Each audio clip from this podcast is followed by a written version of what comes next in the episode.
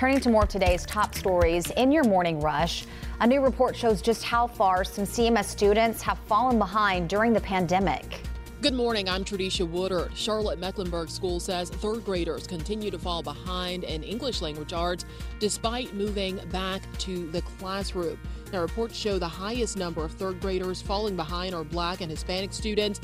District is hoping more teacher funding and targeting student specific needs will help them bring those scores up. All four York County superintendents are asking state lawmakers to give every teacher a raise. In a letter, the superintendents say a pay raise would help keep teachers who are looking to leave. The state just reported more than a thousand teacher vacancies at the start of the school year. The superintendents say they can't foot the bill themselves and they need state money for help. Moderna says its vaccine for kids as young as six months old produces a strong immune response. The company says the dose is a quarter of what is given to adults, and most side effects were mild to moderate. Moderna says it plans to submit the data to the FDA within a few weeks. Officials say a grease fire is to blame for a fire at Charlotte Douglas International.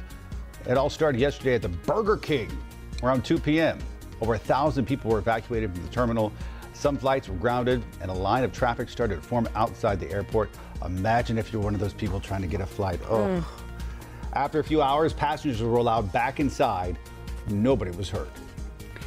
Some airline CEOs, including United and American, want President Biden to lift the mask and testing restrictions for passengers and workers.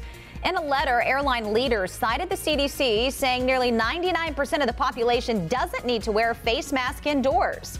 The CEOs also pointed out the burden of enforcing mask and pre departure test requirements have fallen on airline employees who are not trained to do so.